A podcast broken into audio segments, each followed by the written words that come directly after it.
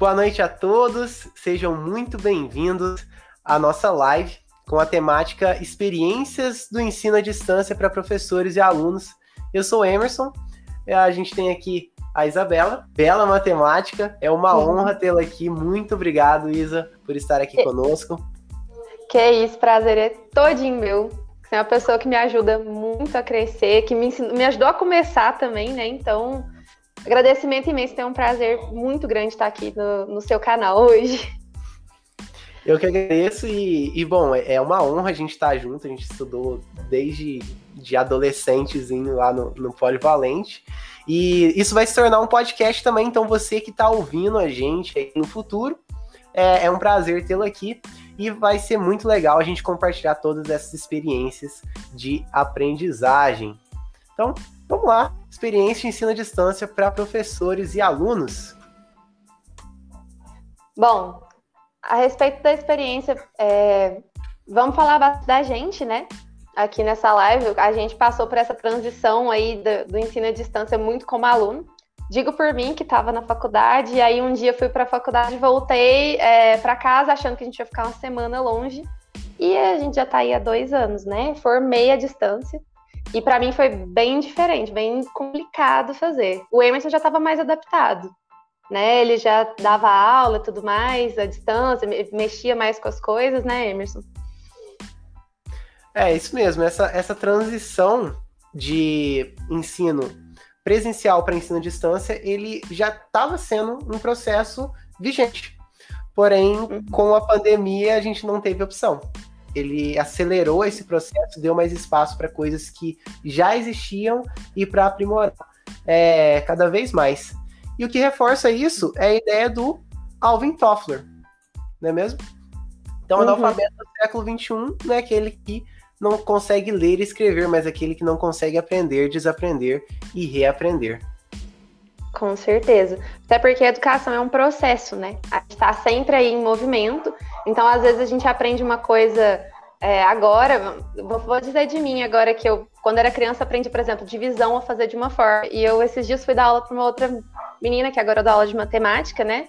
E aí ela aprendeu totalmente diferente. Tipo, o início é outro e a gente tem que adaptar, porque são novas formas, tudo muda o tempo todo. Então a gente tem que estar disposto a desaprender, como tá falando ali. Desaprender também não é algo ruim. Mudar hábitos também. Com certeza. É, então, a gente também tem um contexto histórico em cima disso. Vamos lá, gente. É, se vocês puderem comentar aí o que vocês acharam que mudou pelo mundo. Bom, tem algum comentário aí? Temos alguns comentários aqui. Lenisa, boa noite. Lenisa também é professora de matemática, ela tem um canal no YouTube, depois vocês deem uma olhada lá. Uh, eu fiquei muito surpreso quando conheci a Lenisa, ela tem 14 anos, medalhista Olimpíada de Matemática, e já dá aula de matemática há um tempo. Que aí. arraso! Arraso Adorei, demais. já quero conhecer. É, inclusive teve uma live da, da Lenisa que a gente fez, que foi bem uhum. interessante, é, que a gente falou sobre algumas formas voltadas para adolescentes, né? Eu tava até fantasiado de Homem-Aranha. É, foi bem interessante. Acho Ó, que agora tenho 15, então feliz aniversário, Lenisa, perdoe aqui ao vivo, passando essa vergonha de falar a idade errada. Então agora a Lenisa tem 15. É, a Laura Vanoni Dando Laura, meu amor, que me salva aí na bela matemática. Enfim. Boa noite também para minha mãe, que mandou um oi na live, gente. Ela é linda aí, mandando oi. então, vamos falar um pouquinho de história. É, a gente está falando de ensino à distância e eu estava lendo a respeito do ensino à distância no geral, desde os tempos mais antigos, e a primeira vez que teve o ensino à distância ele foi via correio. A gente, quando pensa em ensino à distância, a gente pensa, ah, tecnologia, né? Mas foi bem antes da gente ter um computador. Tem registro de ser por volta dos anos 1900, a primeira primeiro ensino à distância. Eles mandavam as informações via correio, livros, né? Não sei se alguém aqui já fez algum curso, mas eu já fiz curso que eu comprei os livros, chegaram os livros, depois eu fiz uma prova. Não teve nenhuma aula online e olha que, tipo assim, foi há poucos anos atrás. E ainda tinha, tipo, é quase um ensino via correio, né? Então, historicamente, as coisas mudaram muito e graças a Deus elas mudaram, né? Mudaram para muito melhor. É, também no decorrer da história, se puder passar para o próximo slide, fazendo favor. É, a gente também vai falar um pouquinho a respeito das mudanças do ensino num contexto geral, né? Que quando a gente estuda história, a gente estuda o Fordismo, que eram as formas da gente. Era um, uma forma de trabalho, né? Em que você trabalhava naquelas esteiras, cada um fazia o mesmo serviço todos os dias, né? Cada um com o seu serviço. E nessa época a educação ela era diretamente para voltadas para esse tipo de indústria, né? Então você estudava para poder ser um robô. E aí, com o tempo, isso foi mudando. A, a, mentalidade foi mudando e as pessoas foram querendo coisas personalizadas. É, a gente começou a ver que não dava tão certo ser. As pessoas não são robôs, né? A gente está aí. É, tem um lado emocional de você trabalhar feliz, de você fazer as coisas com mais ânimo, né? E você saber muito da cadeia produtiva era importante. Então, com o tempo, isso mudou e a gente entrou mais na área técnica geral. Hoje em dia, a gente vai fazer faculdade, a gente estuda sobre tudo, né? A gente vê um pouquinho de administração, mesmo que você vá fazer outra área, você vê um pouquinho de administração, um pouquinho de matemática, um pouquinho da, do que você vai fazer realmente na sua área. Então, é, o neofordismo ele já vem mudando essa situação, né? O pós-fordismo, porque ele envolve a alta qualidade dos produtos. Então, a educação em si ela muda junto com, com a história, porque ela reflete a história, né? A, a sala de aula reflete o que o, o povo pensa, o como o povo age no, no dia a dia. Enfim, e aí nós temos a educação que nós temos hoje. Sim, e é muito interessante ver toda essa transição e como que a internet veio também como um meio de acelerar todo esse processo. Né, igual você comentou da carta, que, nossa, imagino que deva levar muito tempo. É, hoje a gente leva leva cinco minutos para responder a gente no WhatsApp, a gente está tudo acostumado com tudo muito rápido, a gente pensa, nossa, a pessoa tá me ignorando. Ai, meu Deus. E... Não, a pessoa às vezes está online. Se ela estiver online e ela não te responder no instante que você mandou a mensagem, você já acha que aquela pessoa tá te ignorando entendeu? É muito acelerado, é tudo corrido o tempo todo. É tudo muito acelerado e, e bom, esse é o momento que a gente vive agora e Sim. a gente tem que pensar nisso quando a gente fala das metas e objetivos do ensino online. Vamos falar um pouquinho aí de cada um. Será que os fundamentos da educação mudaram? O que, que acontecia antes? Bom, a primeira coisa hoje que eu vou comentar é que essa semana até eu estava conversando com a moça que trabalha aqui e ela estava falando que antigamente os professores eram muito bravos, que o professor educava realmente, é, que tinha palmatórias, ela estava contando do tempo dela. E eu achei muito legal, falei para ela assim, gente, olha como as coisas mudaram, né? No tempo da minha mãe, por exemplo, já não tinha isso. E olha que a minha mãe é tipo 10 anos, nem 10 anos mais nova que ela, e as coisas mudaram muito. Tipo assim, se naquela época, em 10 anos, mudava tanto, imagina agora com a era tecnológica, o quanto as coisas não mudam, né? O tempo todo. Do ano passado cá, a gente mudou até o jeito de aprender. Ninguém mais tem, vai em faculdade ter aula, na escola ter aula. Então já mudou bem. Sim, com certeza. A, a, os fundamentos da educação mudaram. E antigamente a gente tinha essa ideia, né? É, a gente tinha é, a distribuição dos materiais didáticos, a mediação dos conteúdos, a mediação da, da interação entre aluno e professor, tudo isso é, era muito vertical. Toda vez que é, eu até tive uma experiência né, de, de estudar é, em, um país que ainda é um pouco assim, que foi lá na Índia, que toda vez que o professor chegava, a gente ficava de pé. Primeira vez, primeira aula, todo mundo lá de pé, eu lá sentadão, assim, de boa. Aí todo mundo levantou, é, tranquilo, todo mundo levantou, eu fiquei de boa. Aí depois o pessoal foi me explicar, não, quando o professor chega, você tem que levantar e tudo mais. Então. É uma figura de autoridade, né? Sim. Um, Lezinha Gonçalves Brito? Existia... É minha mãe. Sim. Foi. Foi. Existia o Instituto Universal Brasileiro que oferecia muitos cursos profissionalizantes via correio. Isso lá em 1900 e alguma coisa. É, realmente, começou muito lá atrás o ensino à distância. E a gente tá aqui achando que é algo novo, né? Eu acabei de falar mesmo que eu sofri com o ensino à distância. Falei, gente, o que é isso? O que estou fazendo aqui? Mas ajuda muito e as coisas também, igual você falou a respeito de como a, as coisas funcionam dentro da escola. É, você vai falar também, se estudou em escola pública igual eu. A gente copiava o livro no caderno. Quando eu mudei para escola particular, que eu levei um caderno o ano inteiro, eu falei, gente, isso é maravilhoso. Você tem a apostila, sabe? Que é sua, você pode riscar. E isso é, faz muita diferença, porque você ganha muito tempo numa aula. Às vezes tinha dia que o professor só dava tempo dele passar as coisas no quadro. Aí a gente copiava e acabou a aula. Aí na próxima aula ele explicava o que ele tinha escrito no quadro. Porque não dava tempo, e não é culpa do professor, é culpa do, do formato que estavam as coisas. Então Sim. a tecnologia ajuda muito.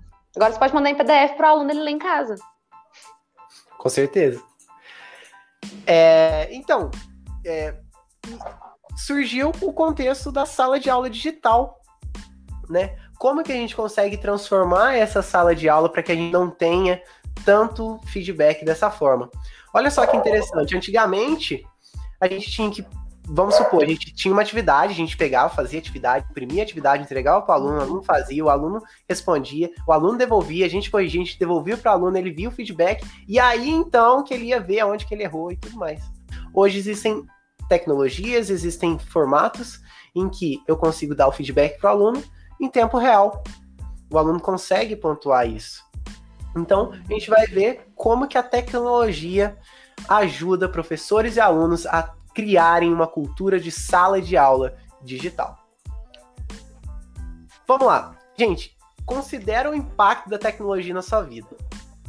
Quem puder, comenta aí é, o que, que, que, mudou com a tecnologia. Antigamente a gente ia pedir lanche, a gente pegava, ligava ou até mesmo ia no lugar. Hoje a gente tem aplicativo para isso.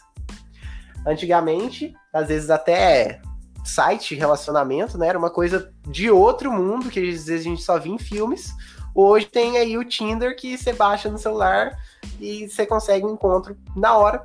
Hoje existem tecnologias para você conhecer pessoas novas, para você fazer gestão do seu tempo, para você marcar reuniões e tudo mais. Então tudo ficou muito impactante. Então, se vocês puderem colocar o que, que a tecnologia mudou na vida de vocês, aí pode ser qualquer coisa, gente é, coloquem aí nos comentários. Isa, o que, que, mudou na sua vida com a, a tecnologia? O que, que você sentiu que Bom, bastante?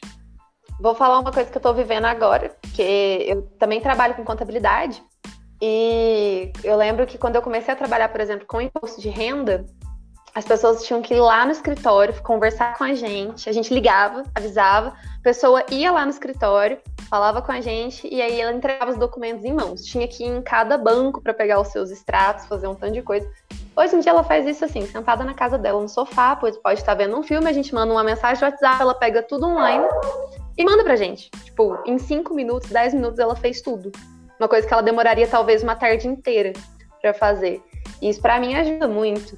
É, hoje em dia a gente tem controle de tudo no telefone. Qualquer coisa que você quer, você acha aplicativo. Tipo, sei lá, quero dormir melhor. Você acha um aplicativo que vai falar para você como dormir melhor, né?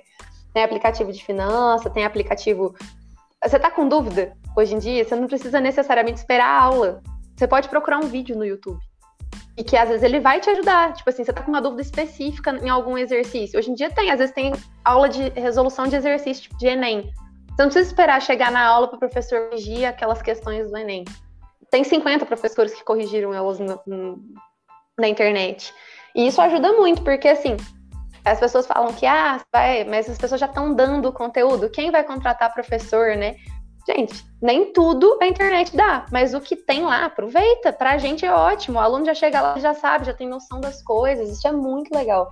Quem tem interesse vai longe, sabe? Sim, com certeza. É, a Júlia comentando aqui proximidade das, de pessoas que moram longe, poder trabalhar e estudar em locais diferentes do local onde mora e otimizar o tempo de ir e vir. Com uhum. certeza. É, igual a, a Isa comentou, é, as atividades assíncronas, né, que é, que é assim que a gente chama é, os, os vídeos e tudo mais, é, eles são muito bons também como suporte para os alunos. Então, além das aulas em tempo real, se o aluno consegue otimizar isso com as aulas assíncronas também, isso pode ser uma ferramenta gigantesca para o aprendizado do aluno. Sim, ele pode ir preenchendo as pequenas lacunas. E a Laura comentou aí, né? Isso. É, você quer ler? Pode ler. Bom, a Laura comentou que concorda comigo, que hoje você está com alguma dúvida é só pesquisar. E isso não é nem só em questão de ensino, você quer achar qualquer coisa, como eu disse, sei lá, você quer aprender a plantar árvore no telhado. Você vai achar na internet, entendeu? Você vai achar alguém que já fez isso e vai te contar o que, que deu certo, o que, que deu errado. Você não precisa mais necessariamente é, conhecer alguém para fazer aquilo. Que antigamente tinha muito isso, né? Tipo, você só sabia, só faria alguma coisa se você conhecesse alguém que fez, tinha que entrar em contato. Era muito difícil o acesso. Igual a Júlia falou, a gente conversa é, com as pessoas de longe. Eu conheço gente de fora daqui, igual eu imagino que você também tenha pessoas que você conhece que você nunca nem na vida. E que já trocou muita ideia com você, que já ajudou você em muita coisa entendeu? E que deu para te abrir os olhos para muitas coisas e é, isso é muito interessante. Sabe? São outras formas de socializar, né? Sim, outras formas de, de encarar o mundo. Uhum. E a gente tem que tomar muito cuidado com isso. Olha só, dê uma olhada nessa imagem. Qual que é mais promissor? A primeira ou a segunda imagem? É, Essa primeira imagem é exatamente o que eu tinha citado. O professor passa tudo no quadro e a gente 20 mil anos para copiar aquilo. Boa noite, boa noite, Emanuel. Então, é realmente isso. O mau uso da tecnologia também pode ter alguns problemas em sala de aula.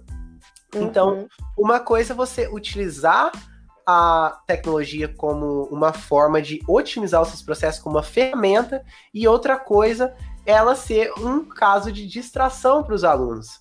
E como Sim. que a gente vai engajar esses, esses alunos para que tenham uma, é, um engajamento muito maior, uma participação muito maior e uma otimização muito maior?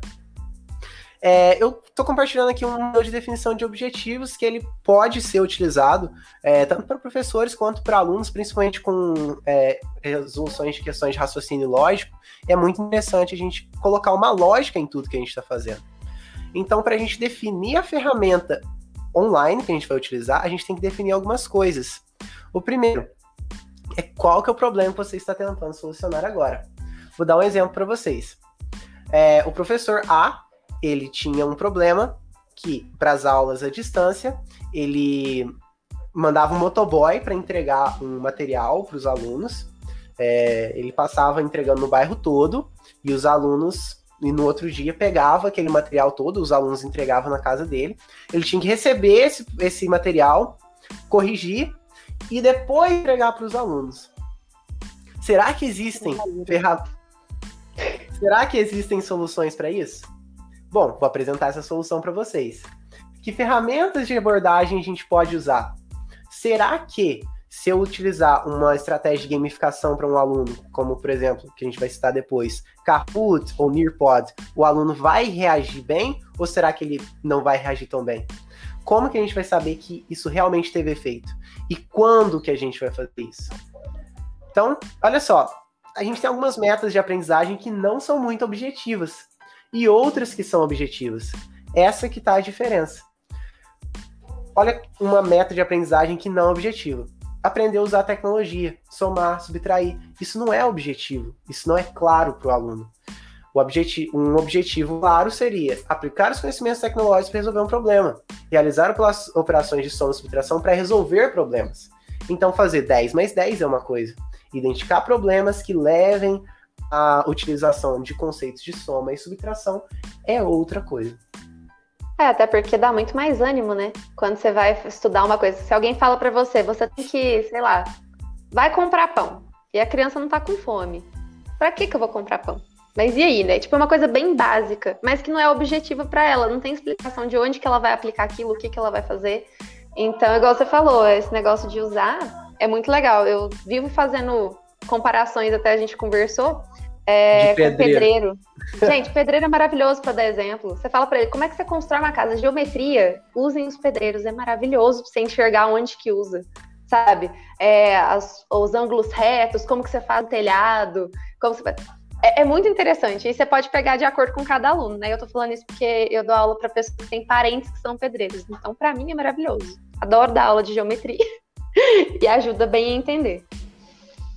Sim, é, com certeza. Isso é, é um depoimento, né, de, de educadores e com certeza todos os depoimentos eles nos mostram como que esse problema ele tem soluções possíveis e aplicáveis. Então, só porque existe a tecnologia não quer dizer que eu não precise utilizá-la eficazmente. Então, olha só alguns depoimentos. É, os smartphones mudaram minha vida. Posso enviar e-mails ou editar uma apresentação quando estou na fila do mercado.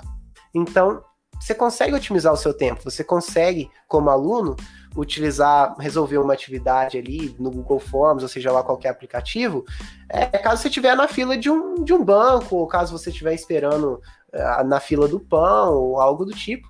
E como professor, a gente também consegue realizar pesquisas e, e demais atividades, mesmo é, otimizando o tempo. Regra de três é ótimo usar esse exemplo, lembro bem. Boa noite, Vera. É realmente, é, como a Helena falou, a gente lembra daquilo. Porque é uma coisa que está próximo da realidade. Sim. Escuto muitos podcasts. Agora consigo estudar até quando estou malhando. Inclusive, esse daqui vai se tornar um podcast, se você não estiver ouvindo ele como podcast. É, você pode estar tá fazendo alguma outra atividade, estar tá arrumando casa, pode estar, tá, é, às vezes, até mesmo trabalhando ou fazendo qualquer outro tipo de atividade e escutar uma aula. Isso ajuda você uhum.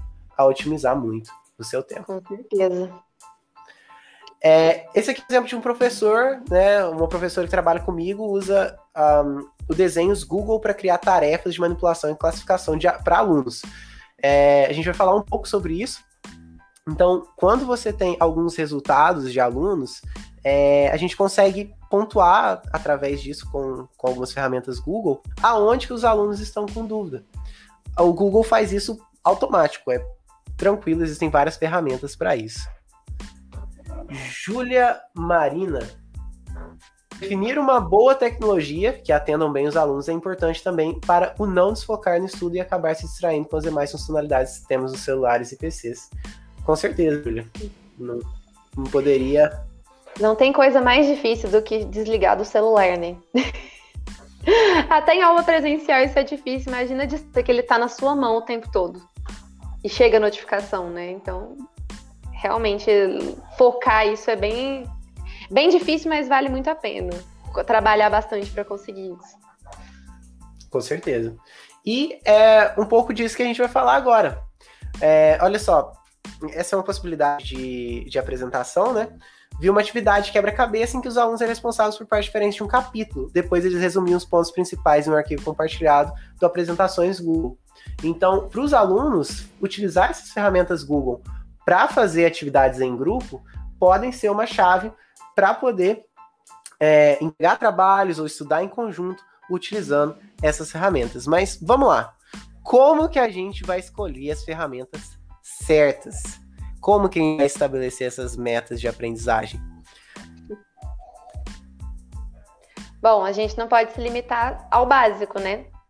Até porque a tecnologia, como vocês podem ver do lado na nossa imagem, é, crianças mexendo no celular e todas distraídas, exatamente como a Júlia falou, porque não está bem aplicado isso.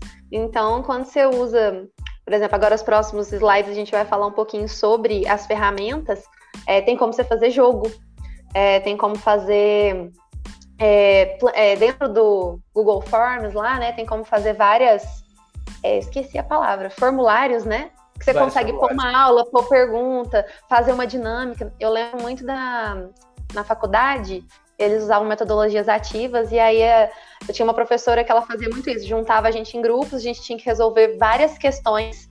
Ela colocava assim que é, elas eram aleatórias, então tipo, todo mundo ia responder todas, mas elas vinham aleatórias para cada grupo. E aí a gente tinha que acertar o mais rápido possível. A primeira turma que, tipo, ou completasse, acertasse todas, ou que fosse mais longe. A gente terminava e aí na, no slide lá dela ficava os foguetinhos andando. Então, o nosso sonho era bater o foguetinho lá e ela dava, tipo, é, chocolate. Então, assim, todo mundo no celular fazendo o quê? Pesquisa, tentando descobrir como resolvia as coisas. Então, é uma forma de você fazer. Olha, pra você ver, um tanto de adulto, né? Tudo desesperado para ganhar uma caixa de chocolate. É só falar que é competição. A galera anima, né? E se esforça. É muito legal muito interessante. Com certeza. É, a Laura até deixou um comentário aqui, acredito que trazer uma tecnologia, sobretudo a interativa, auxilia muito até na compreensão da matéria, por trazer uma dinâmica diferente da convencional e conservadora. O AD possibilita isso. Uma ex-professora utilizava, uma ex-professora minha utilizava nas aulas de física e era tudo. Entendia a matéria mil vezes mais fácil. Sim, ajuda bem. É, e bom, uma delas é o que a gente está utilizando agora, né? Que é o Google Slides ou então o PowerPoint, que é um jeito fácil da gente contar histórias, né? Então a gente consegue criar uma trilha de, de aprendizagem e destrinchar isso de acordo com é, a, a, demanda do aluno, que a gente consegue personalizar isso, reciclar aquele material, continuar reutilizando ele. E também como vocês podem ver aqui, a gente tem recursos de vídeo, a gente tem como colocar um QR Code, a gente tem como fazer algumas atividades de gamificação colocando os quizzes dentro dele mesmo, a gente tem recursos do Google Maps e por aí vai, tudo isso para poder é, melhorar essa apresentação que fica bem mais chamativa e fica esteticamente bom, é a experiência do usuário, né? O usuário espera ter alguma interação ali com o conteúdo porque a gente está acostumado com Instagram, Facebook, a todo momento ter essa interação. Então, quando a gente chega numa aula, a gente fica, meu Deus, eu quero alguma interação e tudo mais. Até porque faz falta, né? A gente não tá vendo ninguém. Então, qualquer tipo de interação ali online mesmo, a gente já fica muito animado. Digo por mim mesma. O Emanuel tá comentando muito bem feito essa colocação, Isabela juntou interesse por estar navegando com, com um brinde, é, com certeza. O Emanuel também era deles, ele era da minha sala, ele também corria atrás desses negócios. de responder tudo. É, uma outra possibilidade é o Google Forms. O Google Forms, ele é uma plataforma do Google que você consegue colocar o nome, o e-mail do aluno e marcar as alternativas corretas. Qual que é a vantagem? É aqueles, aquela situação no papel, né? Então, o professor não precisa entregar a, o, o papel para o aluno, o aluno fazer, o aluno entregar, o professor corrigir para ele ter aquilo. O professor consegue, de uma forma bem mais rápida, fazer essas correções e o aluno consegue ter esse feedback. E essa análise do feedback pelo aluno também, ela é muito importante para o processo de aprendizagem. Então, só você ver a sua nota e não ver aonde você errou, não adianta, você tem que olhar lá. Não, peraí, aqui foi aonde que eu fiquei com um pouco de dúvida. Eu vou estudar um pouquinho mais e tudo mais. Então, esse, essa velocidade, ela ajuda muito nesse, nesse quesito. Com certeza, porque às vezes o professor vai te entregar para te contar onde você errou, você já nem lembra o que, que era a pergunta, o que, que aconteceu, o que, que você pensou naquele dia, já passou. Então isso ajuda bem. Com certeza. É, uma outra ferramenta que ela é muito boa é, é o Nearpod. Então, o que, que é interessante do Nearpod? A gente consegue colocar todos os alunos ali, eles conseguem responder ao mesmo tempo, tem ferramentas de gamificação e tudo mais. Quem ainda não conhece o Nearpod, eu recomendo muito vocês darem uma olhada, que ele é bem parecido com o Google Slides, porém os alunos eles entram na sala de aula com a sua apresentação, certo? O foco aqui não é ensinar essa ferramenta, mas apresentar ela, ela com certeza pode ser uma chave para que você engaje seus alunos, principalmente é, young learners, os adolescentes, porque eles realmente adoram de todas as experiências. Nossa, adoro, adoro. Você coloca alguma atividade que tem competição, adolescente adora. Não, não só adolescente, acho que qualquer idade. Não precisa nem ter prêmio. O prêmio é um parabéns, já era, é competição. É impressionante, não adianta. Não tem nada mais que faça que as crianças, as crianças no geral, né, criança, se interessem mais. Com certeza. E, bom, esse aqui, ele é muito bom tanto para professores quanto para alunos, que é o Padlet. Então, você pode colocar qualquer coisa. Anotação de aula, é, alguma coisa que você pensou que você queira colocar lá. É, ele é um quadro interativo, onde é, tanto o aluno quanto o professor pode deixar recado, pode colocar uma aula, pode colocar um material. Então, se você é professor e você tem a turma do oitavo ano A, oitavo ano B, oitavo ano C, oitavo ano D, você pode criar um Padlet, é, replicar esse, essa trilha de aprendizagem para eles e personalizar de acordo com as turmas, lógico, mas você, dessa forma você vai ter o material ali para eles, é, de apoio às atividades e tudo mais. Isso vai ajudar muito os alunos. E você, como aluno, você pode usar o Padlet também para organizar seus próprios estudos. Porque você coloca lá suas atividades, seus prazos, as videoaulas que você gosta, canais e tudo mais. Eu tenho uma pergunta sobre esses aplicativos que você está apresentando. Todos eles têm em português? Tem, tem, são em português, tem. em português, aham. Uhum. Ah, tá. Tô perguntando porque às vezes a gente entra, tá lá tudo em inglês, e aí demora, às vezes, de localiz... se localizar lá dentro, é porque você fala duas línguas, mas nem todo mundo que tá assistindo aqui fala. Não, o Padlet, ele é muito bom e, e, inclusive, ele tem sido muito utilizado, principalmente porque não precisa criar conta. Então, hum. você pode deixar ele lá, vamos supor, é, oitavo ano, você cria ele e os alunos podem entrar e você pode reutilizar aquele Padlet do oitavo ano para sempre, para a vida toda. Ele uhum. fica ali e qualquer um pode entrar. Entendi, muito legal. Um, é top para games de competição durante as aulas, adoro ficar no pódio. Teacher de inglês usou ele nas nossas últimas aulas para cada um deixar sua opinião sobre tal atividade, foi bem legal. Adoro quando usam esses recursos. Com certeza. Kahoot também é legal que você me mostrou. Eu tô, gente, eu tô aprendendo essas. A imersão é muito bom com, com essas é, tecnologias. Eu ainda tô aprendendo. Acho o máximo. É, é, é, é, o máximo. Tipo assim, nas aulas particulares dá pra gente utilizar, mas nas em grupos os alunos ficam bem competitivos. Uhum. É, é, sinto falta os professores usarem esses recursos. Sim, com certeza. É, aí entra a questão da a literatura digital, né? Então, como que você vai pensar no problema, o que, que eu quero conseguir, e aí você escolhe a ferramenta que você quer utilizar. O Kahoot talvez ele seja muito adequado para atividades e engajar os alunos a fazer uma atividade. Mas talvez para explicar a matéria, o mais adequado seja o Google Slides. Então a gente tem que sempre pensar no problema e depois na solução. Com certeza. O Notion também é muito bom. Dá para fazer caderno digital e mais inúmeras coisas. Sim, a, Laura ela, ela até fez um post lá no Bela Matemática falando do Notion, que ela usa, é muito bom. Tem muita opção. Assim, para quem tem, fica muito na dúvida do que usar, você vai ficar um pouco perdido. Entendeu? Porque tem muita opção, você quer usar tudo. Isso é bom. É. Então, o primeiro, a primeira ideia, né, tanto para alunos quanto para professores, é entender bem os recursos básicos que você tem a utilizar.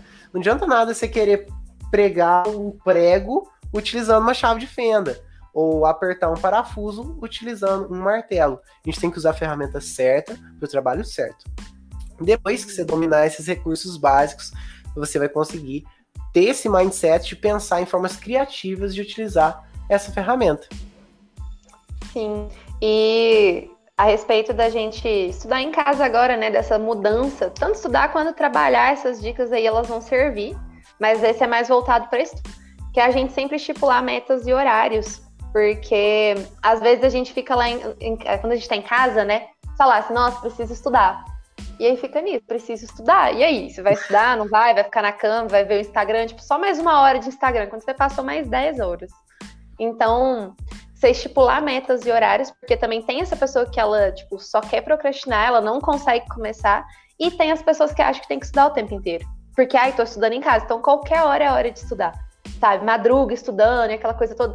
Não que seja ruim você madrugar estudando, mas tem que estar tá na sua rotina, tem que estar tá no seu padrão. Você não pode é, se comprometer, né? Tudo tem limite. Então, não procrastinar e nem ultrapassar esse limite é importante é, colocar pausas também para estudar, né? Tipo, vai estudar um período grande, faz uma pausa de 10 minutos para comer, para respirar, para, sei lá, ir lá ver o cachorro. Qualquer coisa para você sair um pouquinho, né? Isso ajuda também a evitar distrações, porque se você tem uma pausa, você não precisa olhar o celular a cada cinco minutos. Você sabe que naquela pausa você vai ter um tempo para você olhar o celular, para você conferir as notificações. Hoje em dia tem a, a maior parte dos celulares tem tipo não perturbe, consegue tipo continuar usando o celular e usar ele. O meu mesmo tem uma, um aplicativo que chama Bem-Estar Digital. Eu coloco lá o que, que eu estou fazendo, aí para estudo ele libera, por exemplo, só a aba do Google a aba do Classroom, só o que eu estou estudando, e quando eu estou trabalhando, ele libera outras abas específicas. E ele cronometra o tempo que você fica estudando. Isso é bem legal, sabe? Ajuda bastante. É, a ideia também de grupos de estudo online, é, grupo de monitoria, grupo de estudo que você está participando lá, manda dúvida, manda as coisas, porque às vezes você não está tão animado em estudar. E aí tem alguém no grupo que tá, entendeu? Então ele vai te ajudar a lembrar, olha, você tem que estudar, tamo aí, vamos estudar sabe? Dá um ajuda a engajar, você pode mandar dúvida lá e a galera responde, tem essa interação, que agora a gente está em falta, né? Então, como eu falei, a gente, a gente tinha essa questão do socializar e agora é só online. É, também a questão de você organizar o seu corpo para querer estudar. Não adianta nada você levantar da cama, você levanta, escova dente, volta para a cama e leva os livros, leva o celular. Seu corpo, quando ele está na cama, ele acha que você vai estudar, você vai dormir. É isso que ele acha. Seu corpo ele não sabe que você vai estudar. Né? Então se arruma, coloca uma roupinha bonitinha, senta lá na frente do computador, arruma um canto só para estudar. Porque aí na hora que você chegar nesse canto, o corpo já vai saber, olha, tem que estudar. E aí é diferente a forma de você encarar isso, entendeu? É bem interessante quando você faz esse teste. Toma um banho antes de começar, sabe? arruma o quarto, vai estudar em outro lugar. É muito interessante a experiência, viu? E aproveitar esse tempo que você está estudando sozinho para anotar as dúvidas. Porque se você não anotar as dúvidas na hora que você está estudando sozinho, acontece igual o Emerson falou, que às vezes passa um tempão até você tirar a dúvida. Então, já anota a dúvida que você tem, Agora a gente tem essa opção de falar com o professor por Telegram, por WhatsApp, por e-mail, por um, uma série de lugares, né? Então manda a dúvida para ele às vezes. Tem professor que dá essa abertura, tem professor que não dá, mas espera chegar no dia da aula para você tirar essa dúvida, entendeu? Mas não deixa de anotar, porque ainda mais é, estudando à distância, às vezes a gente escreve num papel é, na hora que está estudando, a gente faz aqueles rascunhos, quando vê o rascunho vai pro lixo, não é igual na escola que você sempre anota no fim do caderno ou em algum lugar que está ali, né? Então ajuda bem. Emerson, você tem alguma coisa para acrescentar aí nas dicas de estudo? É, o Emanuel tá falando aqui, né? Tem que ter pausa, chega uma hora que já consegue aprender mais. É, com certeza, é. por mais que a gente use, sei lá, flashcards, a gente mude é, a, as ideias, não dá pra gente deixar tudo pra última hora e deixar que virar a noite aprendendo. Vai ser uma boa ideia. Pode ser que dê certo uma vez ou outra, mas é, isso não, não é um hábito muito saudável. É, então, mas o que, que eu faço para estudar é os flashcards, então, principalmente para matemática, eu tenho um tanto de fórmula aqui, nada, tem até o. Nossa, como é que chama aquele de. O Anki, o Anki, que ele é até hum. digital. Ele faz os flashcards, então tem digitais para quem prefere os digitais, mas o meu, o meu, no caso, é de papel. Eu colo pela casa inteira as fórmulas que eu preciso aprender e pronto. E na geladeira, no armário, na minha cama, é, na televisão, e eu fico olhando aquilo muito lá o dia inteiro. É. É muito animado você pregar em tudo, porque eu, na verdade, o meu jeito de decorar a fórmula, por exemplo, é criar é, frase. Eu crio umas frases engraçadas para lembrar das, das fórmulas, sabe? Tipo assim, igual a fórmula do sorvete, por exemplo, que já é uma fórmula que as pessoas conhecem, né, de física, mas eu pego, tipo, nesse estilo, e eu vou montar frases bizarras, assim, tipo, sei lá, a avó foi não sei aonde, cada, cada um significa uma coisa. E aí eu, fico, eu escrevo ela várias vezes e fico repetindo a frase. No dia da prova, a frase é o que salva sabe? É bem, é bem, legal fazer isso. Eu faço umas montagens, assim. Eu usava até para gra gravar coisa de geografia. Tipo, sei lá, tinha que decorar aquele, o que, que era, uh, onde plantava cada coisa. Eu usava as primeiras palavras e criava uma palavra diferente. E aí dava para saber. Eu acho legal mexer com anagrama, então pode ser por isso. Sim, Sempre gostei é. muito. É, Palavras cruzadas, enfim. Hum. É, é, a gente tem vários para poder escolher. A gente tem que testar, né? Tem que Sim. testar. Pode ser que para uma pessoa funcione muito bem os anagramas, para outra pessoa não funcione nada os flashcards. É, é. Então, realmente a gente tem que testar. Sim, é igual os podcasts que você tava falando, para poder ouvir o podcast fazendo alguma coisa. Eu sempre estudei ouvindo vídeo. Era tipo assim, já estudei a matéria, preciso agora só estudar para prova. Eu punha para passar assim um.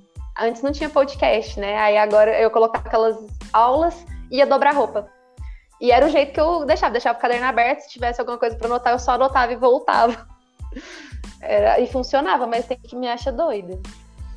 Não, funcionando é o que importa, não tem doideira. Né? A Helena, a Helena deu a dica.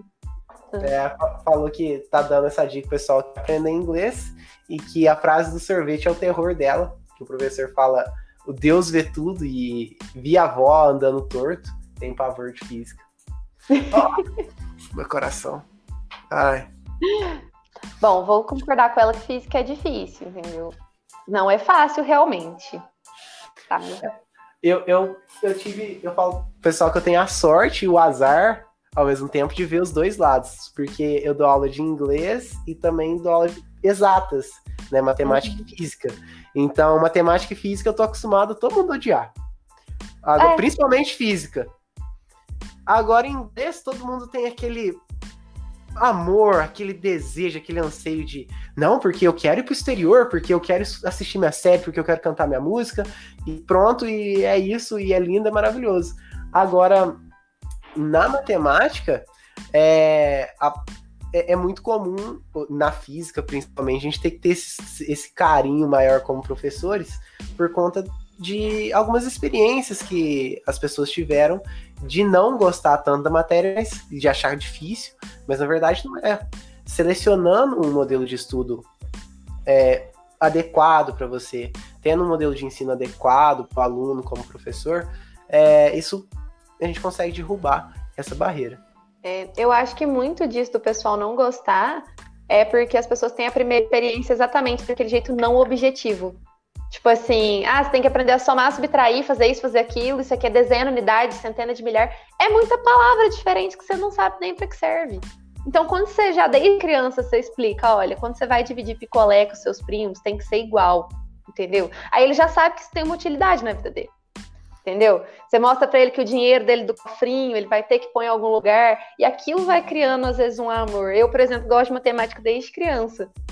E não é porque, tipo assim, nossa, ela é estranha. Não é bem isso. Meu pai sempre me deu dinheiro e falava pra mim: olha, você vai fazer. O que, que você vai fazer com esse dinheiro? O que ele compra? E eu descobri que eu tinha que contar dinheiro. Entendeu? E aí eu descobri que matemática ia me ajudar muito na minha vida. Sabe? É comprar meu celular, é comprar minhas coisas. Então foi o que me fez gostar muito de matemática. Olha que engraçado, né? Pessoa doida por, com dinheiro desde criança. Mas foi chama... o jeito. Oi? É, isso se chama carinho por uma disciplina tão linda e maravilhosa que é a matemática. Mas é, é muito legal. Eu, eu só vejo lugar para aplicar. Eu não entendo as pessoas que falam isso não usa em lugar nenhum. Usa, gente. Usa em muitos lugares. E é muito legal. O quanto o povo odeia e o quanto ela é útil. Mas a Laura fez um comentário aí. Você estava lendo, eu interrompi. É, não, é, ela fez um comentário aqui, o importante é ter estudativo e revisar sempre. Com certeza, se uhum. você deixar tudo para a última hora, vai embananar tudo e realmente fazer um, um estudo espaçado. Aí não vai, não vai aprender, né? Vai só estudar, vai ser aluno. Vai saber para prova. Aí não ajuda. É, Emanuel, você quer ler o comentário do Emanuel? Leio. Mas assim, eu acho que temos que nos conhecer. Por exemplo, eu quando vou dormir tarde não consigo estudar de manhã. Em particular, aprendo melhor estudando, assistindo vídeos do que lendo. É, isso varia muito. Porque eu já sou o contrário, eu, se eu só escutar já era. Da, amanhã me perguntar, eu não sei o que eu ouvi. se eu estudar só ouvindo. Então, isso vai realmente você se conhecer, você aprender. Até a gente, quando vai dar aula, a gente tem que conhecer um pouco disso do aluno. Às vezes você vai dar aula, você tem uma aula pré-montada, você chega lá, o aluno não dá conta daquilo que você fez. Porque aquele não é o jeito dele de aprender. Então a gente tem que estar disposto a ter essa mudança, a ter esse jogo de cintura, e a sempre mudar e aprender uma nova forma, né? Você já deve ter passado por isso. É, tipo, eu, eu, eu, eu fico muita piada, sabe? Tipo, é, nada que atrapalhe as aulas, mas do nada eu faço uma piada doida. Então, dependendo da pessoa, pessoa pode não reagir muito bem. E tem gente que adora isso. Nossa, você fez aquela piada lá, eu lembro até hoje. entendeu? Você, às vezes, depende, depende da pessoa. É, tem umas piadas que ficam. Eu tinha um professor de matemática, todo mundo achava ele o cão. E eu achava as piadas dele super engraçadas. Eu passava a aula inteira rindo. E o pessoal é. achava ele muito difícil. Eu, gente, mas. Sabe? O cara faz piada da hora, deixa o negócio leve e tal, mas tem é. gente que não gosta. A gente realmente tem que... né? E a gente tem que encaixar, ainda mais quando é aula particular. Você encaixa Sim. no jeito do aluno e pronto. A Helena aí, ó, tá vendo? Ela passa por, por você fala, né? Inglês é tudo, física. Deixa pra lá, né? É. E, bom, desculpa, Merson, sou do time espanhol. A mim me encanta também el espanhol. Sim, então. Merson é ah. é trilingue. Ele é tudo que você quiser. Nunca vi alguém fazer tanta coisa na minha vida. É, mas. Bom, eu não. Como é que é? O quê? Eu esqueci o que, que eu não faço. É, mas eu não durmo, é isso. É verdade. Real. Precisa é. dormir, organizar seus horários. Você leu as dicas que eu escrevi ali? É, eu preciso seguir essas dicas. Então, Manuel. Matemática também. Uh, Tiago solta cada pérola na aula, Isabela. Sinal que ele tá prestando é... atenção. Sim, o Thiago, ele era ele é professor da Helena, ele foi meu professor também, e ele realmente solta assim do nada, ele é super sério, ele é aquele professor sério, ele não faz muita brincadeira. Do nada ele solta uma coisa. E ele solta sério. E aí você tipo assim, o que você tá falando? Era muito bom. É um ótimo professor. Mas enfim, eu acho que a gente já deu muitas dicas. Alguém, se alguém quiser acrescentar mais alguma coisa, eu acho que Queria agradecer a todo mundo que participou. Piada é um diferencial de vez em quando, é bom quebrar o clima. Merson é empenhado, gente. Tava aprendendo até japonês. Né? Japonês é top. Um dia, quem sabe, né? Um, um dia, dia, né? Um dia eu vou aprender inglês, se preocupa não. tá tudo certo, cada um na sua. É, aqui no canal tem diversas aulas de inglês para quem quiser assistir, assistir, acessar. No Instagram da Isabela tem diversas dicas de matemática é, para quem quiser acessar. É, tem mais algum canal de, de conteúdo, Luísa? Eu tenho um podcast, Bela Talk, que está começando, a gente está com três episódios. A gente vai começar agora de profissões para o pessoal que está escolhendo aí para onde ir, né? Aí a gente vai falar, vai chamar pessoas de várias áreas para poder dar o parecer e lá no meu Instagram, Bela Matemática, também, além de falar de matemática, a gente tem falado bastante de dicas de estudo. Porque o pessoal está estudando em casa, então a gente de vez em quando solta um aplicativo, alguma forma de diferente de estudar, enfim, é, a gente está variando um pouco. Então, quem quiser seguir lá. Sim, com certeza. É, o conteúdo é excelente, eu sempre indico para o pessoal. É, bom, a, o pessoal tá fazendo algumas perguntas. Quem tiver algumas perguntas, deixa aqui nos comentários, tá, pessoal, pra gente responder. O Renato Figueiredo deixou uma pergunta aqui. Galera, o que vocês acham de utilizar o WhatsApp como ferramenta de comunicação da turma? Tive problemas com criançada de 20 anos, mais ou menos, na faculdade. Imagino que para crianças seja pior. Bom, é. eu, eu tenho uma turma de crianças. Então, eles têm 10 anos. Uhum. Eles são mais engajados do que um pessoal que é mais velho no WhatsApp. Eu não sei porquê. É, o que eu indico como ferramenta de comunicação é o Padlet e também é, o Google Classroom, ok? Principalmente para quem não tem muito tempo, principalmente para adultos. O que eu sugiro você fazer? Você pode criar um Classroom da turma por que, que vai ser bom para você? Porque você não vai ter o problema do professor, do, dos alunos falar assim: professor, manda o material da última aula aí, perdi o material aí. Você vai falar assim: tá lá no Classroom. Eles já vão ter o lugar. Então você já vai criar uma cultura de sala de aula. Então, uhum. isso é muito importante você definir no começo, a cultura de sala de aula. O que, que os alunos vão esperar? Porque é, não só de. Não só de de comunicação, né? De meio de comunicação. Você, no começo da aula, é, principalmente na turma, é sempre bom você gastar uns 10 minutos. Ou até você gravar um vídeo seu mesmo, é, explicando, já que você, se você tiver uma ferramenta favorita, você sempre vai utilizar, você pode gravar um vídeo seu e mandar para os alunos eles assistirem. Ah, eu tô com uma dúvida, e você manda o um vídeo. É, e aí estabelecer essa cultura. Eu vou deixar aqui o, o, o, o Classroom e eu vou até compartilhar um pouco aqui do meu, que eu faço uhum. aqui. Mas eu acho isso muito interessante, porque essa questão do WhatsApp, ela fica muito confusa. Tipo assim, você usa ele para uma situação particular, para uma situação de, de sala de aula. É, são lugares diferentes. Querendo ou não, o WhatsApp ele adianta muita coisa, mas ele também atrapalha às vezes, porque às vezes você não vê o que foi mandado. É, você às vezes cria um, não que seja questão de autoridade o professor, mas é tipo assim, você acaba criando uma intimidade muito grande às vezes com o aluno que ele vai fazer isso que você falou o tempo todo. Ele vai apagar as conversas toda semana e vai te pedir a mesma coisa todo dia. Então, isso é muito complicado porque a gente às vezes faz negócio na maior da boa vontade e a pessoa não tá com essa boa vontade toda e ela vai ficar, sabe, enchendo o grupo de coisas, dando coisas que não tem a ver com a aula. Eu gosto muito do Telegram que também dá para você bloquear as mensagens, abrir só para comentários, você cria o canal lá, né? Então, às vezes, você pode postar o conteúdo e a pessoa comenta embaixo. É diferente que ela é, responder, não enche tanto a, a... O Telegram e as pessoas para procurar também fica fácil, né? E é uma ferramenta que você consegue usar tanto no computador quanto no celular. Ela é mais informal, então deixa mais leve. Eu acho assim que dá para variar também, eu acho legal.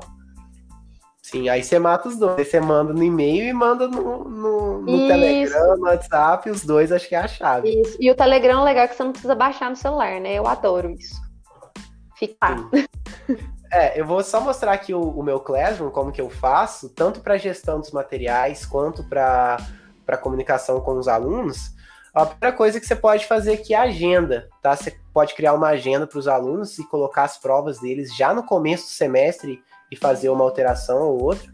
É, e o seu material fica aqui. Então, tipo assim, eu quero falar sobre, sei lá, é, eu tenho algumas aulas com o Nearpod, é, bem interessantes aqui. Tipo, até vocês comentam do japonês, né? Eu fiz uma aula para a China.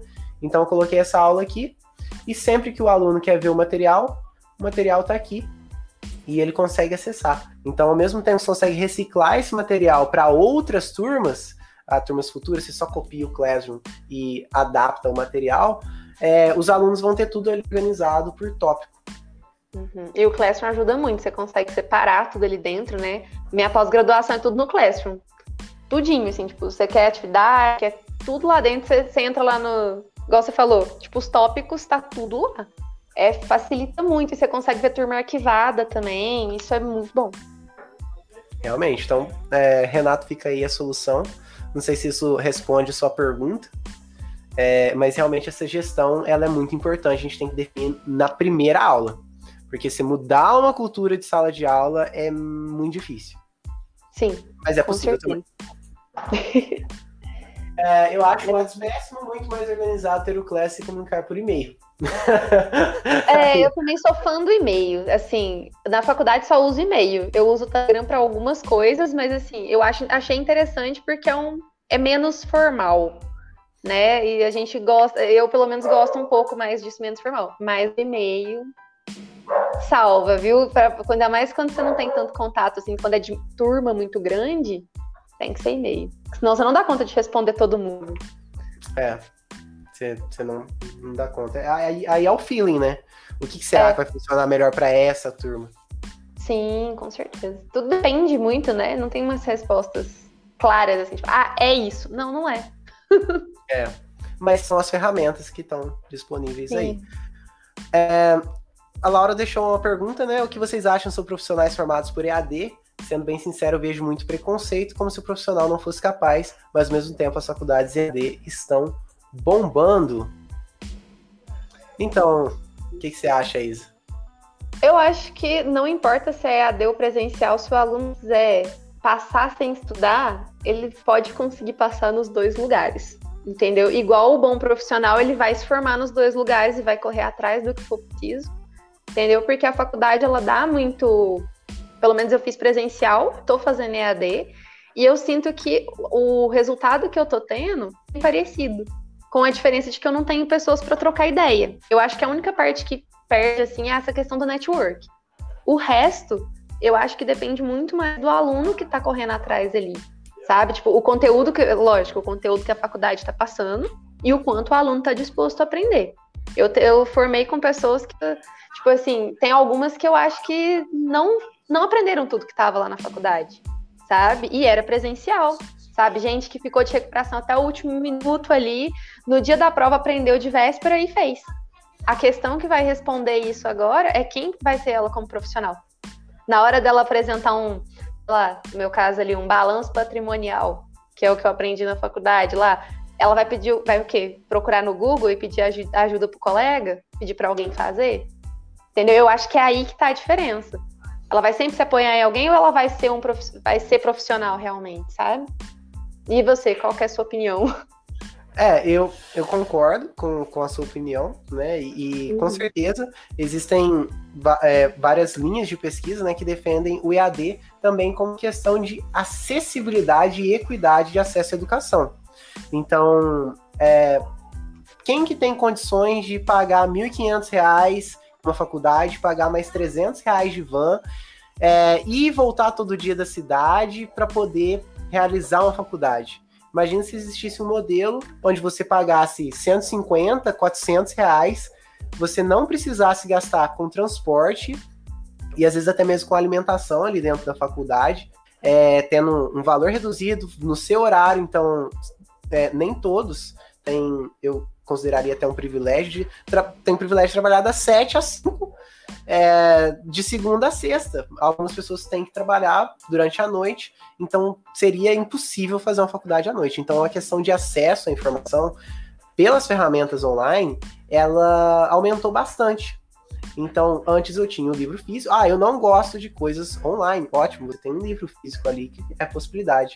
Ah, mas eu preciso fazer uma faculdade e eu não posso sair da minha casa para fazer a faculdade o que eu faço? Então, a ferramenta, as faculdades EAD, elas, elas trabalham como auxílio de equidade. Elas dão acesso à educação a pessoas que antes não tinham por questão de preço, por questão de distância e por questão de flexibilidade de horário. Então, acho que a gente define isso como incapaz ou capaz, quando a gente vai definir competência, isso é muito complexo né? O que, que é uma competência? A gente não pode estar definindo. É... Formou no EAD, incompetente. Formou no presencial, competente. Hoje as coisas não são mais assim, e infelizmente, é, como Henry Ford diria, né? Ele tem até uma frase dele que é assim: se eu perguntasse para as pessoas o que elas queriam, elas diriam que queriam mais cavalos mais rápidos e não carros. Então, às vezes. É. às Faz vezes... muito sentido. Então é muito comum a gente ter essa cultura, né? O que, que é tradição? Tradição é algo histórico que deve ser mantido, mas algumas coisas são arcaicas, ou seja, coisas que eram tradição na época, ideias que os valores não condizem mais com o tempo e devem ser mudados. É aí que entra a inovação e que entra a disrupção. A disrupção é aquilo que torna tudo que vinha antes obsoleto. Então, será que, é uma pergunta, eu fazer uma faculdade indo quatro horas por dia aula, uma hora de transporte, totalizando seis horas por dia, durante quatro anos, presencialmente, é melhor ou pior, ou mais eficiente ou menos eficiente do que eu estudar no meu tempo, na minha casa. É, se eu não entender uma atividade, eu posso voltar, porque tá gravado. Se eu entender rápido, eu já pego já passo para a próxima. É, e eu não perco tempo. Será que qual cenário que é mais promissor? Então fica aí a nossa pergunta, né? Para que caminho que nós vamos? Então acho que o EAD veio para ficar e isso é uma cultura e com o tempo a, a, a, gente vê, a gente viu várias vitórias, né, de diversas causas sociais. Ainda tem muito para a gente lutar e com certeza o preconceito é um deles. Então essa essa é a minha opinião. Até dei um desabafo aqui porque eu sou aluno presencial do EAD. Eu é, faço engenharia mecânica presencial e matemática EAD. Então, eu amo as duas, as duas são ótimas. E acho que a gente não pode julgar a pessoa assim, tipo assim, ah, você formou EAD. Tanto que no diploma não vem que você formou EAD, vem que você formou. Com certeza. Na verdade, é igual você falou, é muito uma questão de de preconceito mesmo. E legal as pessoas terem. Legal, né? Legal. As pessoas terem tanto preconceito, porque em 2009 eu tava lendo algumas coisas sobre o ensino à distância se eu não me engano, 64%, 60, a 60 e alguma coisa por cento de faculdades, é, de pessoas matriculadas já é, no ensino superior, em 2019 já foi EAD. Antes da pandemia. E a gente achando que, tipo assim, tinha passado dos 50%, eu pelo menos achava, né? Passou dos 50% quando é, entrou a pandemia. E não foi. Entendeu? Então é muito interessante pensar que a gente já estava nessa migração gradativa, só que aí veio a pandemia, como você falou antes, e fez bum, a gente vai começar agora. É, não tem outro jeito. Não, não vai ter outro jeito, vocês vão ter que fazer, porque, né? Enfim. É, deu espaço para aquilo que já existia e não era tão aceito. Sim, Concordo com a Bela, mas é importante lembrar que o AD pode ser um excludente com pessoas menos favorecidas, porque nem sempre o ambiente da EAD, é, estando dentro de casa, é um bom ambiente de estudo para o aluno. Sim, Sim, isso também é, faz muito sentido. Eu até li um, alguns relatos aí também de é, professores que falam que estão trabalhando aí agora trabalho tempo integral, ou se não de é, pais também que estão, sei lá, tem um computador em casa ou não tem computador em casa, tem três filhos para dividir a tela. É, é, bem complicado, sabe? Tipo, você ser obrigado a ter um ensino EAD. Eu acho interessante ter a opção, entendeu? Mas a questão do ser, ser arbitrário realmente é algo complicado. Porque exclui, a, sendo bem sincero, a maior parte da população para estudar. Porque se todo mundo tivesse que estudar ao mesmo tempo, né? Tipo assim, gente que tem 10 crianças em casa, como é que faz para estudar? Sim, com certeza. É, isso foi uma coisa muito agressiva, né? A questão da pandemia e, e tiveram que correr com soluções possíveis e a gente ainda não encontrou a solução ideal. É, existem várias pessoas, vários projetos tentando é, alcançar essa equidade, né, dar soluções educacionais para as pessoas que não têm acesso à internet, e pessoas que não têm acesso nem à energia elétrica. É, isso é realmente uma questão que tem que ser discutida e, e de uma certa forma a gente precisa encontrar soluções para elas. É, porém, é, eu acredito que seja uma questão muito difícil de ser resolvida, porque são vários fatores, desde políticos, econômicos, educacionais, culturais e por aí vai. Na verdade, é aquilo, a gente busca a equidade é, é uma busca, mas é uma busca constante. eu acredito que ela nunca vai acabar, porque o sentido da nossa vida é buscar equilíbrio em tudo. Tudo que a gente está buscando é um equilíbrio na vida, né? E eu acho que o que a gente consegue fazer, por exemplo, com o ensino EAD é dar essa opção de ensino EAD. É talvez oferecer o ensino à distância, talvez igual eles fizeram agora com os PETs, entregando em livros por enquanto. Talvez tentar achar uma forma de, de ter uma internet, quem sabe, é, para pessoas, por exemplo, que não têm condições, é, ter uma internet na velocidade, às vezes, talvez até um. Não mais baixa, mas, tipo assim, ter um acesso geral na internet para essas pessoas, talvez com um custo, tipo, baixo, bem baixo, entendeu? Tipo, uma, uma ajuda de custo real, que não é bem em dinheiro, ela vai ser em serviços, sabe? Para as pessoas da população mais, mais pobre, né? Que são as pessoas que estão sofrendo mais com essa pandemia nesse sentido, de estudo, né? Porque realmente a equidade a gente não vai encontrar, mas a gente pode chegar perto dela. Sim, é uma busca, né? Sim. Concordo. Ah, então, pessoal, vocês têm alguma pergunta, alguma coisa que vocês gostariam de pontuar? Tá tudo certo, a gente já falou bastante. é, eu acho que isso é tudo, né, Isa? Você quer pontuar mais alguma coisa? Não, para mim foi tudo ótimo. Foi... Gente, eu tava muito nervosa para essa live. Tava com muita dor de cabeça, pensando que eu ia ter que apresentar, que essa foi a primeira live. Espero que vocês tenham gostado, tá bom? Eu fiquei, assim, muito... Nossa, foi um prazer imenso é, ser convidada pelo Merson. Então, eu fiquei muito feliz, gostei bastante. Espero que a gente faça mais. Sim, com certeza. Foi um prazer imenso você ter aceitado, né? Uma honra. E esse conteúdo vai ser replicável, né? Ele vai ficar no YouTube, depois vai se tornar um podcast. Eu espero que ele tenha impactado muito vocês que assistiram. Muito obrigado por disponibilizar o tempo de vocês também, de dar essa oportunidade de ouvir da gente, né? A gente poder compartilhar um pouco disso. É, isso foi um pedacinho de algumas experiências nossas. É, até comentem aqui se vocês querem mais vídeos nesse modelo, né? Com mais pontuais para as ferramentas, tanto ferramentas de estudo quanto ferramentas de ensino-aprendizagem também. É, tinha no comentário o que, que vocês acharam. E é isso. É, isso é tudo por hoje e vejo vocês Sim. na próxima aula. Sim, gente, muito obrigada a todo mundo. Beijo para vocês. Sigam a gente na, nas redes sociais. Isso. Tchau, tchau. Tchau. Tem que sair.